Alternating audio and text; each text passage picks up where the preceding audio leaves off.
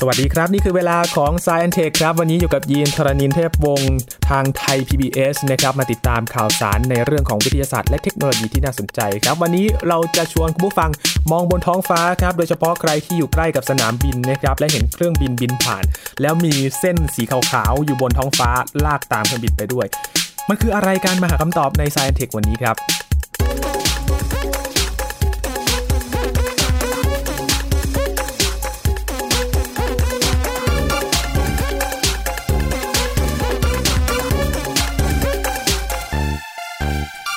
ตอนนี้ถ้าคุณผู้ฟังฟังรายการของเราแล้วก็มองท้องฟ้าไปด้วยนะครับในขณะที่เครื่องบินผ่านนี้ น่าจะได้อรรถรสในการรับฟังเรื่องราววันนี้มากเลยนะครับ เกี่ยวกับคอนเทรลครับ คือเส้นสีขาวๆที่คุณผู้ฟังเห็น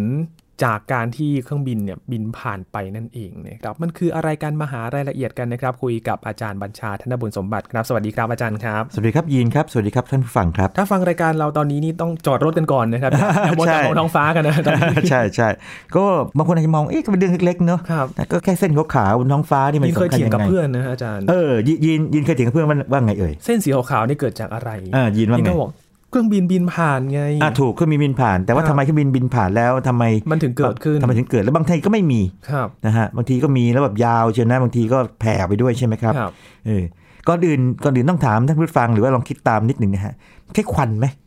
ตอนแรกยินคิดว่าควันใหม่ๆนะ เออ อาจารย์ ครับ แต่ว่าถ้ามันเป็นควันมันก็ต้องจางหายไปเร็วเลย ใช่ใช่บางทีมันอยู่นานแบบแล้วก็เป็นเส้นคมชัดด้วย แต่ ใช่ไหทีมครับ นี้เนี่ยมันเป็นเส้นขาวๆแล้วทั้งที่เครื่องบินเนี่ยบินผ่านไปนานแล้วนะฮะอาจารย์ ใช่ถูกถูก ก็ยัง มัน อยู่ ก่อนอื่นไม่ใช่ควันนะครับ ครับ แล้วต้องบอกว่ามันเป็นเมฆ อื เป็นเมฆด้วย เป็นเมฆที่มนุษย์สร้างขึ้นด้วยเอ่ออ อ ตามการจัดแบบวิชาการเลยนะครับเป็นเมฆแบบหนึ่งนะครับ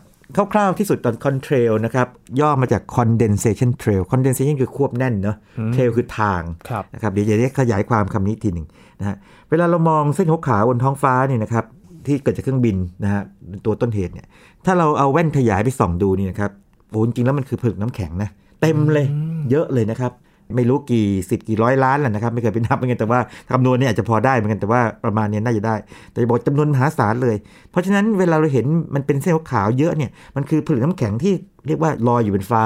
ครับ นะเป็นแนวเส้นตามที่เครื่องบินบินไปคำถามคือมันเกิดขึ้นได้ยังไง น่าสิครับ นะครับแล้วก็คำถามต่อไปอาจจะเป็นแบบนี้คือว่าเออบางทีเครื่องบินบินไปสูงๆนี่ก็ไม่เห็นก็มีถูกไหม ใช่เพราะว่า เครื่อ ไม่ งบิน ใช่ ไปก็ไม่ เครื่องบินทุกลำที่จะมี ถูกถูกนะฮะแต่ว่าในในหน้าฝนนี่ก็จะเห็นบ่อยหน่อย ครับ อ่าเดี๋ยวมาดูว่าทำไมนะครับ แล้วก็ในบางพื้นที่ของโลกนี่นะครับก็บินเยอะหน่อยนะฮะบางทีคอนเทลเต็มฟ้าเลยเป็นตารางเลยก็มี โอ้ นะทางแถบอังกฤษทางอเมริกานี่นะฮะ ครับ เยอะเลย เครื่องบินไอพ่นนะครับยินเออเปรียบเทียบอย่างนี้ก่อนแล้วกันสมมติว่าเราเราวิ่งเรานั่งรถนะครับเราวิ่งตามรถคันหน้านะฮะมันก็จะปล่อยควันออกมาเนอะแต่ถ้อยเสียใช่ไหมควันคืออะไรก็คือฝุ่น อืม นะฮะเป็นฝุ่นเราจากการเผาไหม้เครื่องยนต์ไอ้ย ครับ เผาไหม้พวกเชื้อเพลิงใช่ไหมฮะเครื่องยนต์เผาไหม้เชื้อเพลิง ปล่อยออกมานะครับ ถ้าเป็นพวกรถยนต์ก็เป็นฝุ่นที่หายใจเข้าไปก็คงไม่ดีเท่าไหร่ ทีนี้เครื่องยนต์ของเครื่องบินเครื่องยนต์เจ็ตเนี่ยนะครับเครื่องยนต์ไอพ่นเนี่ยนะครับก็ปล่อยฝุ่นออกมาเหมือนกัน อืม นะครับมันแต่มันอยู่สูงมากไงฝุ่นพวกนี้นะครับพอออกมาปั๊บเกิดอะไรขึ้น มันออกมาในบรรยากาศซึ่งมีไอ้น้ำในระดับหนึ่ง ทีนี้สมมติก่อนว่า ถ้ามีไอ้น้ำมากเพียงพอนี่นะครับ ไอ้น้ำเนี่ยจะไปเกาะพวกฝุ่นพวกนี้ ทีนี้ถ้าเกิดว่าเป็นเครื่องบินที่ยังอยู่ในระยะการบินที่ค่อนข้างต่ำหน่อยนะครับ มันก็อาจจะกลายเป็นหยดน้ำหยดน้ำเหลวๆนี่นะครับ ครับ แต่เนื่องจากว่าเครื่องบินนะครับที่เราเห็นแล้วมีมีเส้นขาวๆนี่อยู่นี่นะครับ อยู่สูงขึ้นไปประมาณสัก 8 กิโลเมตรถึงสัก 10 กว่ากิโลเมตร 10 ต้นๆนะครับ11 กิโลเมตรเนี่ยนะไม่เกินนั้น เรียกว่า 10 กิโลเมตรแล้วกัน อุณหภูมิที่ระดับนั้นเนี่ยครับมันติดลบมากๆเลยนะครับลบประมาณสัก 40 องศาเซลเซียส โอ้ นะครับต่ำกว่า โอยินจินตนาการ ถ้าเกิดว่าน้ำไอ้น้ำไปเกาะเอาพวกฝุ่นพวกนี้นะครับ มันจะเป็นหยดน้ำได้ไหม ถ้าติดลบขนาดนั้น โอ้ไม่น่า ไม่ได้แล้ว ครับ มันก็กลายเป็นน้ำแข็ง น้ำแข็งใช่ ฝุ่นเม็ดหนึ่งก็ให้น้ำแข็ง 1 เม็ด ครับ นะครับ ฝุ่นออกมามากเท่าไหร่ก็น้ำแข็งก็เยอะขนาดนั้น ดังนั้นจริง ๆ แล้วคอนเทรลเนี่ยมันก็คือร่องรอยของเอ่อฝุ่นที่ เครื่องบินปล่อยออกมา ครับ แต่ว่าฝุ่นเนี่ยไปไปเรียกเอาไอ้น้ำมาเกาะนะครับมาเกาะตัวฝุ่นนั่นเองนะครับ มาจับกัน มาจับแล้วก็เกิดเป็นผลึกน้ำแข็งเต็มไปหมดเลย ดังนั้นเมื่อมองภาพรวมคอนเทลคือเมฆ ครับ เพราะว่าถ้าเป็นเมฆระดับสูงเนี่ยนะครับอย่างเมฆซีรัสเนี่ยนะครับก็ไม่ต่างคอนเทลในแง่ที่ว่าประกอบด้วยผลึกน้ำแข็งเช่นเดียวกัน แล้วก็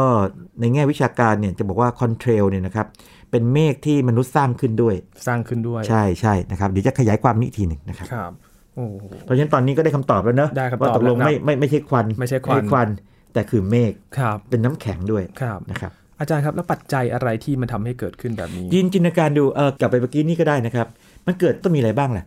ฝุ่นควันเนี่ยออกมาจากเครื่องยนต์อยู่แล้ว ครับ ใช่ไหมครับจากจากเครื่องยนต์เครื่องบิน เมื่อกี้บอกว่าต้องมีไอ้น้ำมาเกาะ อืม ทีนี้ถ้าอากาศแห้ง อากาศแห้งแปลว่ามีปริมาณไอ้น้ำณความสูงเครื่องบินบินอยู่เนี่ยน้อย ครับ คอนเทลก็ทำไมฮะเกิดเกิดง่ายไหมก็ไม่ง่าย ไม่ง่าย เกิดยาก อาจจะไม่เกิดเลยหรือเกิดน้อยมาก แต่เกิดแล้วสลายไปก็มี ครับ นะครับบางนี้ก็เรียกว่าคอนเทลอายุสั้น คือถ้าเราเห็นเครื่องบินบินไปแล้วไม่มีไม่มีเส้นขาวขาวๆหรือว่าเส้นขาวขาวๆมันมันเกาะไปกับเครื่องบิน พอเครื่องบินไปแล้วมันก็หมดไปด้วย อืม แบบนี้เรียกว่าคอนเทลอายุสั้นช็อตไลฟ์คอนเทล ครับ อ่านะครับก็เป็นตัวเอ่อบ่งบอกว่าสภาพอากาศณที่บริเวณที่เครื่องบินบินอยู่นี่นะครับ มีความชื้นค่อนข้างต่ำ อืม นะครับ แสดงว่าคอนเทรลนี่ก็เป็นตัวบ่งออกสภาพอากาศด้วยเช่นเดียวกัน ใช่แน่นอนแน่นอน โดยที่เราไม่ต้องไปใช้เครื่องมือวิทยาศาสตร์ไปวัดแบบเป๊ะ ค ๆ รับ นั้นปล่อยให้เป็นหน้าที่ของนักอุตุนิยมวิทยาไป อืม นะครับเรามองท้องฟ้าเรารู้เลยว่า ถ้าไม่มีคอนเทรลหรือมีคอนเทรลสั้นๆเนี่ยอากาศแห้ง อืม นะครับซึ่งก็อย่างพวกหน้าหนาวอย่างนี้เป็นต้นฤดูหนาวนี่นะค ครั รับ บก็จะเป็นแบบนั้น ทีนี้จินตนาการเพิ่มเติมเลยได้กับยิน ถ้าอากาศชื้นขึ้นมาล่ะ อ่า อ่าก็มีคอนเทรลยินเคยสังเกตไหมว่าบางบางทีนะคอนเทรลเป็นอย่างนี้อ่ะเครื่องบินบินมานะเห็นคอนเทรลอยู่เนาะเครื่องบินบินรับตาไปแล้วแต่คอนเทรลยังพาดฟ้าอยู่เลย โอ้ย เป็นเส้นคมชัดเลย ยังอยู่เห็นเลย ถูกไหมครับ ครับ อันนี้ก็ความชื้นต้องมีมากระดับหนึ่ง อืม นะครับคอนเทรลก็คงตัวอยู่ แต่ในที่สุดเนี่ยมันก็คงสลายตัวไป ครับ นะครับโดยกระแสลมนะครับหรือมันมันระเหิดไปนะกลายเป็นไอน้ำแบบนี้เรียกว่าคอนเทรลคงตัว persistent control ก็เกิดในเรียกว่าสภาพที่อากาศณความสูงที่เครื่องบินบินอยู่เนี่ย ครับ มีความชื้น เรียกว่าปานกลางแล้วกันปานกลางแล้วกัน อันนี้จะเห็นแบบเป็นเส้น ใช่เป็นเส้นค่อนข้างคมชัด ๆครับ นะครับคง แล้ว ตัวอยู่สักพักใหญ่ มันมีแบบไม่เป็นเส้นไหมครับอาจารย์ อ่านี่นี่แหละนี่แหละจะเป็นแบบนี้ จะบอกว่าถ้าจริงๆแล้วคอนเทลต้องเป็นเส้นนะเพราะว่า ครับ เครื่องบินมันวิ่งตามเครื่องบิน ตามเส้น ใช่ไหม ทาง ยกเว้นเครื่องบินบินโค้งใช่ไหมมันก็เป็ ครั น บ เส้นโค้งก็มีนะครับมีเพื่อนผมคนหนึ่งในชมรมคนรักบนเมฆนี่นะครับถ่ายคอนเทลที่เป็นโค้งได้เลยถ้าคนรักถามว่าทำไมก็เครื่องบินมันตีโค้งอยู่ สายแล้วพอดี บางทีเอ่อหลายท่านที่เคยขึ้นเครื่องบินจะพอทราบเครื่องบินนี่ไม่ใช่ว่าบินออกจากสนามบินแล้วก็บินตรงๆเลยนะ เลย อ่าเพราะว่าเรียกว่าไอ้ลานบินเนี่ยนะครับไอ้ที่บินบินขึ้นเนี่ยมันชี้ทิศทางเดียวไงมัน ครับ ไปทิศทางเดียวถ้าเกิดแต่ว่าเราไปอีกทางหนึ่งก็ต้องต้องวก ต้อง โค้งกลับมา ลำกันไป ใช่ทีนี้ถ้าเกิดคอนเทรลคอนเทรลก็จะโค้งตามด้วย อืม ทีนี้จินตนาการแบบนี้อ่ะสมมติว่าเริ่มจากคอนเทรลเส้นตรงกันแล้วกัน แล้วมีปริมาณไอ้น้ำในอากาศมากคืออากาศชื้นมากพอสมควรเลยหรือว่ามากเลยล่ะนะฮะคอนเทรลก็เกิดเยอะเลยถูกไหมเป็นเส้นหนาเลย แต่ทีนี้ยิ่งสูงขึ้นไปเท่าไหร่เนี่ยลมแรงเนอะลมมันก็จะเกลี่ยคอนเทรลให้กระจายออกไป อื ถูกไหมครับอ่าแปลงกายกลายเป็นแบบว่าแผ่นบางๆกลายเป็นเมฆซีรัสก็ได้ ในกรณีเช่นนี้แหละนะครับ ที่เรียกว่าเป็นคอนเทรลแบบคงตัวแล้วก็แผ่กระจาย และถ้าเกิดว่ามันกลายไปเป็นเมฆที่ว่าที่เรียกว่าเมฆซีรัสนะครับซึ่งเป็นเมฆระดับสูงเนี่ยนะครับเขาเรียกว่าเป็นคอนเทรลซีรัสนะครับคือซีรัสที่เกิดจากคอนเทรล ครับ นะครับและตัวนี้แหละคือตัวสำคัญเลยที่เกี่ยวข้องกับภาวะโลกร้อนด้วย เกี่ยวกับโลกร้อน เกี่ยวโลกร้อนด้วยครับ อ่า เดี๋ยวอีกเรื่องหนึ่ง เดี๋ยวจะไปตรงนี้อีกจุดหนึ่งในช่วงหลังนะครับ แต่เล่าให้ฟังก่อนว่า ตอนนี้เราก็เห็นว่ามีคอนเทลอย่างน้อย 3 อย่างเนอะ อืม อายุสั้น คือไม่มีหรือว่าหด อ่า หางสั้นๆใช่ไหมฮะ คงตัว ครับ ก็คือเป็นเส้นเฉยๆนะครับ กับคงตัวและแผ่กระจายด้วย อืม ซึ่งก็ไล่มาตั้งแต่ความชื้นต่ำๆปานกลางแล้วก็สูง สูง ถูกไหมครับ น่าสนใจที่มันจะเกี่ยวกับโลกร้อนยังไง ใช่ใช่ โลกร้ ทีนี้ขอ ฟัง ก่อน ครับ ที่ไปเรื่องโลกร้อนนี่ขอให้ชื่อหนึ่ง อย่างองค์การอุตุนิยมวิทยาโลก WMO เนี่ยนะครับเขาบอกว่าไอคอนเทรลคงตัวที่เป็นเส้น ๆ เนี่ย ถ้ามันอยู่นานเกิน 10 นาที เขาจะเรียกมันว่าเป็นเมฆซีรัสชนิดใหม่นะครับ เป็นซีรัสโฮโมเจนิตัสอันนี้ชื่ออาจจะฟังก็งงนิดหนึ่ง แต่ว่าอย่างพวกเรานี่เป็นเรียกเผ่าพันธุ์ที่โฮโมเซเปียนนะ ครับ โฮโมคือมนุษย์ไง เออ นะครับโฮโมก็คือมนุษย์เจนิตัสเนี่ย คิดถึงคำว่า generate ก็ได้ที่ว่าสร้างนะครับ มันแปลว่าทำให้เกิด ก็คือเป็นซีรัสที่เกิดจากมนุษย์สร้างขึ้นมา ครับ สร้างขึ้นมายังไงก็คือเอาเครื่องบินไปบิน อืม นะครับทีนี้ถ้าเกิดว่ามันเป็นแบบที่มันคงตัวแล้วแผ่กระจายไปด้วยเนี่ยนะครับเขาจะเรียกแบบนี้ครับเดี๋ยวยีลองเดาชื่อนะฮะเขาเรียกว่า Cirrus Homo mutatus นะครับ Homo ก็คือมนุษย์ใช่ไหม ครับ Mutate ยินเคยดูเรื่อง X-Men ไหมมิวอะไรก็เรียก Mutant ใช่ไหม อ่ามิวแทน นะครับ Mutate Mutation แปลว่าอะไร การกลายพันธุ์ อ๋อ อ่าคือมันมันมันกลายพันธุ์จากเส้นบางๆนะครับ ครับ กลายไปเป็นแบบแบนๆบ้างกลายเป็นแบบฟุ้งๆบ้างอะไรแบบนี้ กลายร่าง กลายร่างใช่มันกลายร่างใช่ แล้วก็มีรายละเอียดเพิ่มเติมมากกว่านี้ แต่จะได้ให้ทราบว่าถ้าจะเอาชื่อคอนเทรลแบบหรูๆนะครับถ้าเกิดว่ามันอยู่นานๆนะเรียกซีรัสโฮโมเจนิตัส นะครับ ครับ คือเกิดจากมนุษย์ ถ้ามันแปลงกายแล้วก็เรียกว่า cirrus homo mutatus นะครับ อืม อย่างนี้เป็นต้น นะครับ อันนี้ฟังแล้วแบบพูดไปนี่แบบเพื่อนๆอาจจะทั้งชื่นชมและหมั่นไส้ในเวลาเดียวกันหาชื่อมันหรูเหลือเกินนะครับ เหมือนชื่อรถยนต์เลย ครับแสดงว่าการเกิดคอนเทรลนี่ถือว่าต้องจับเวลากันด้วยนะครับอาจารย์ ใช่ใช่ถ้าเกิน 10นาทีนะครับก็จะตั้งชื่อให้เขา อืม นะครับเพราะว่าถ้าถ้าไม่ถึง 10นาทีก็แสดงว่ามันสลายตัวไปไง ครับ อ่ามันก็เป็นแบบอายุสั้น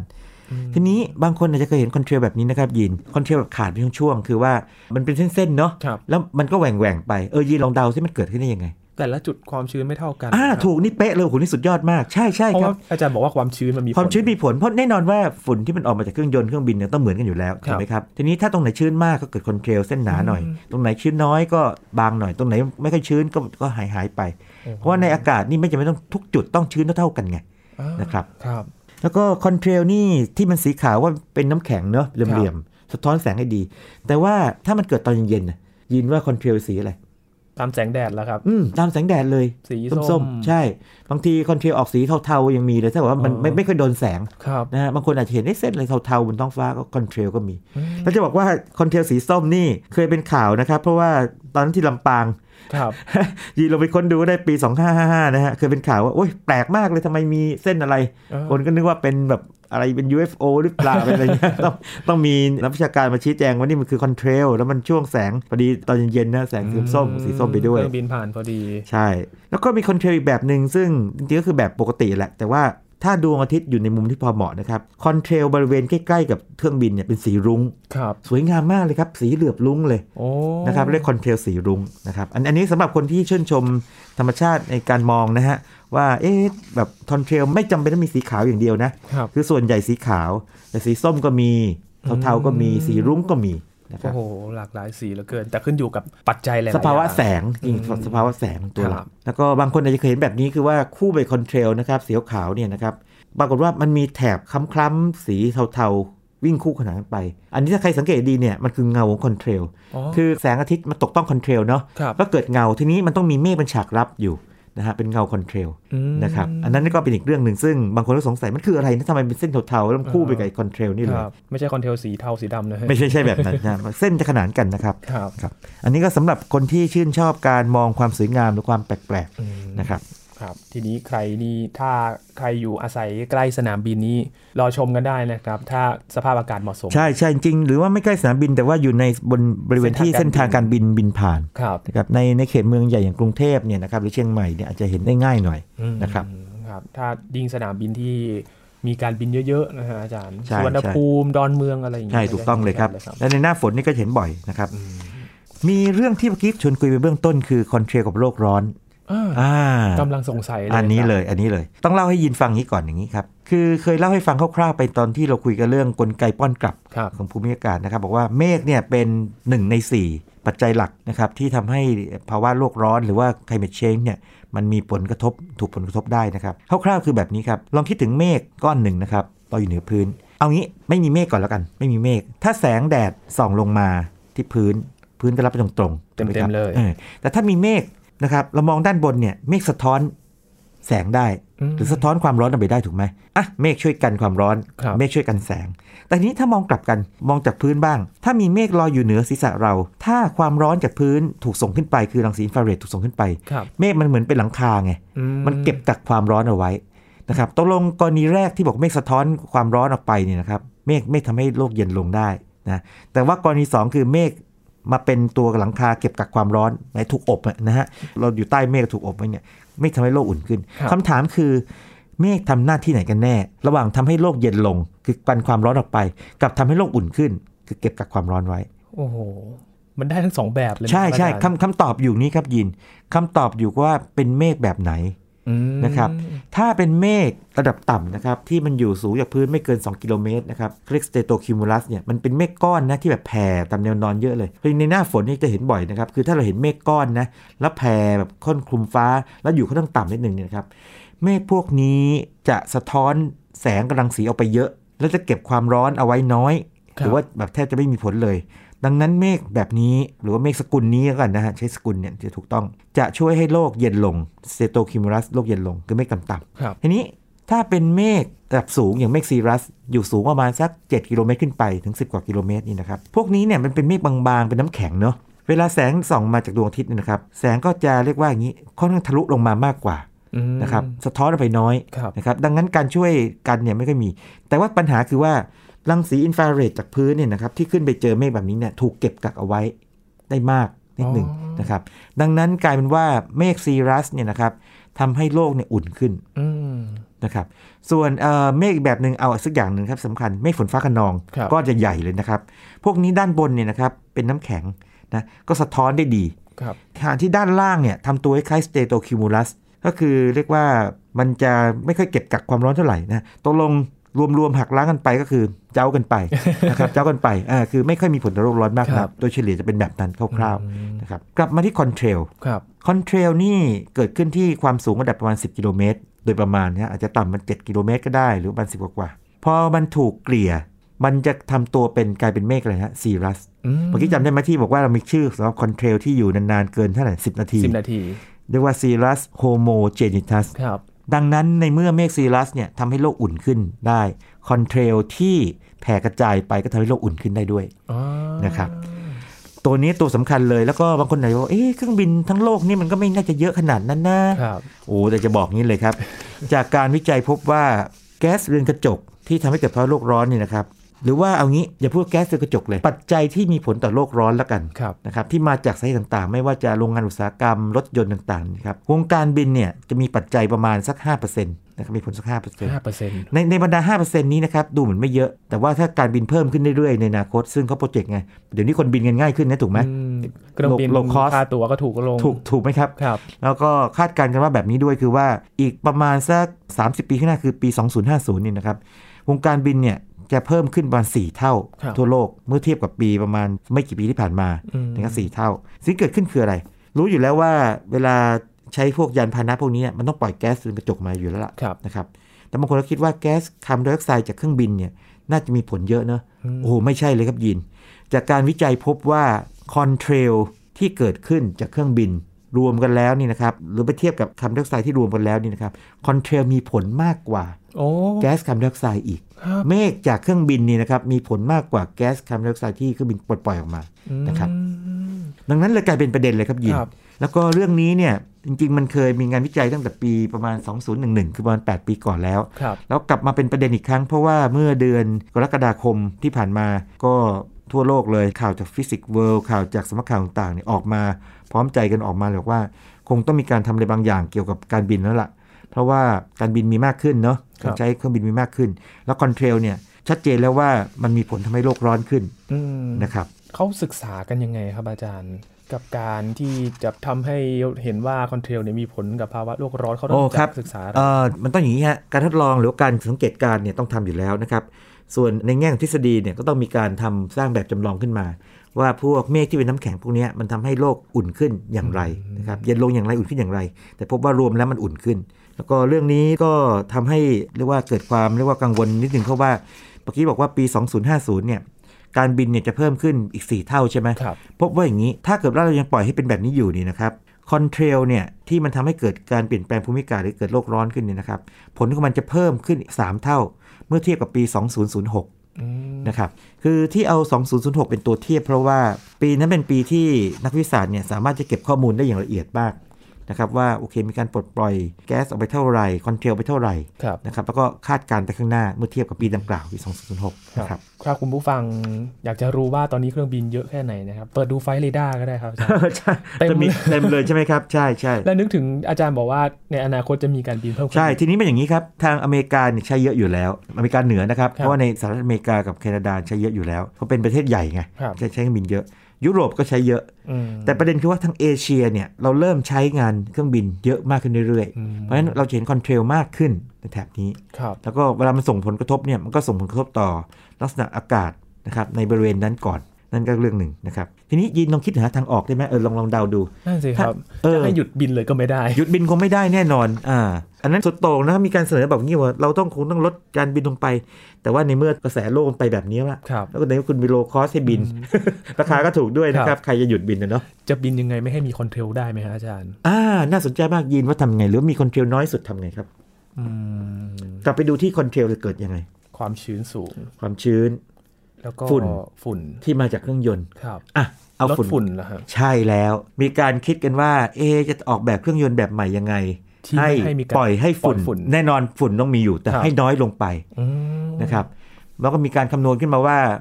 ถ้าฝุ่นลดลงไปประมาณทั้ง 50%ปรากฏว่าผลที่มันจะเกิดคอนเทนลดไป 15%นี้เป็นต้น คือไม่ใช่ 1 ต่อ 1 นะ ไม่ใช่50 อันนี้ลด 50นั้นได้ 50 ไม่ใช่แบบนั้น มีการคำนวณแบบนี้ อ๋อ มีแบบอื่นไหมครับยีนยีนลองเดาดู อืมจะบอกว่าความชื้นมันก็คุมไม่ได้นะฮะอาจารย์ ใช่คุมไม่ได้แต่ว่ามีการคิดแบบนี้ขนาดนี้นะครับเอ๊ะแบบขยับเส้นทางการบินหน่อยไหม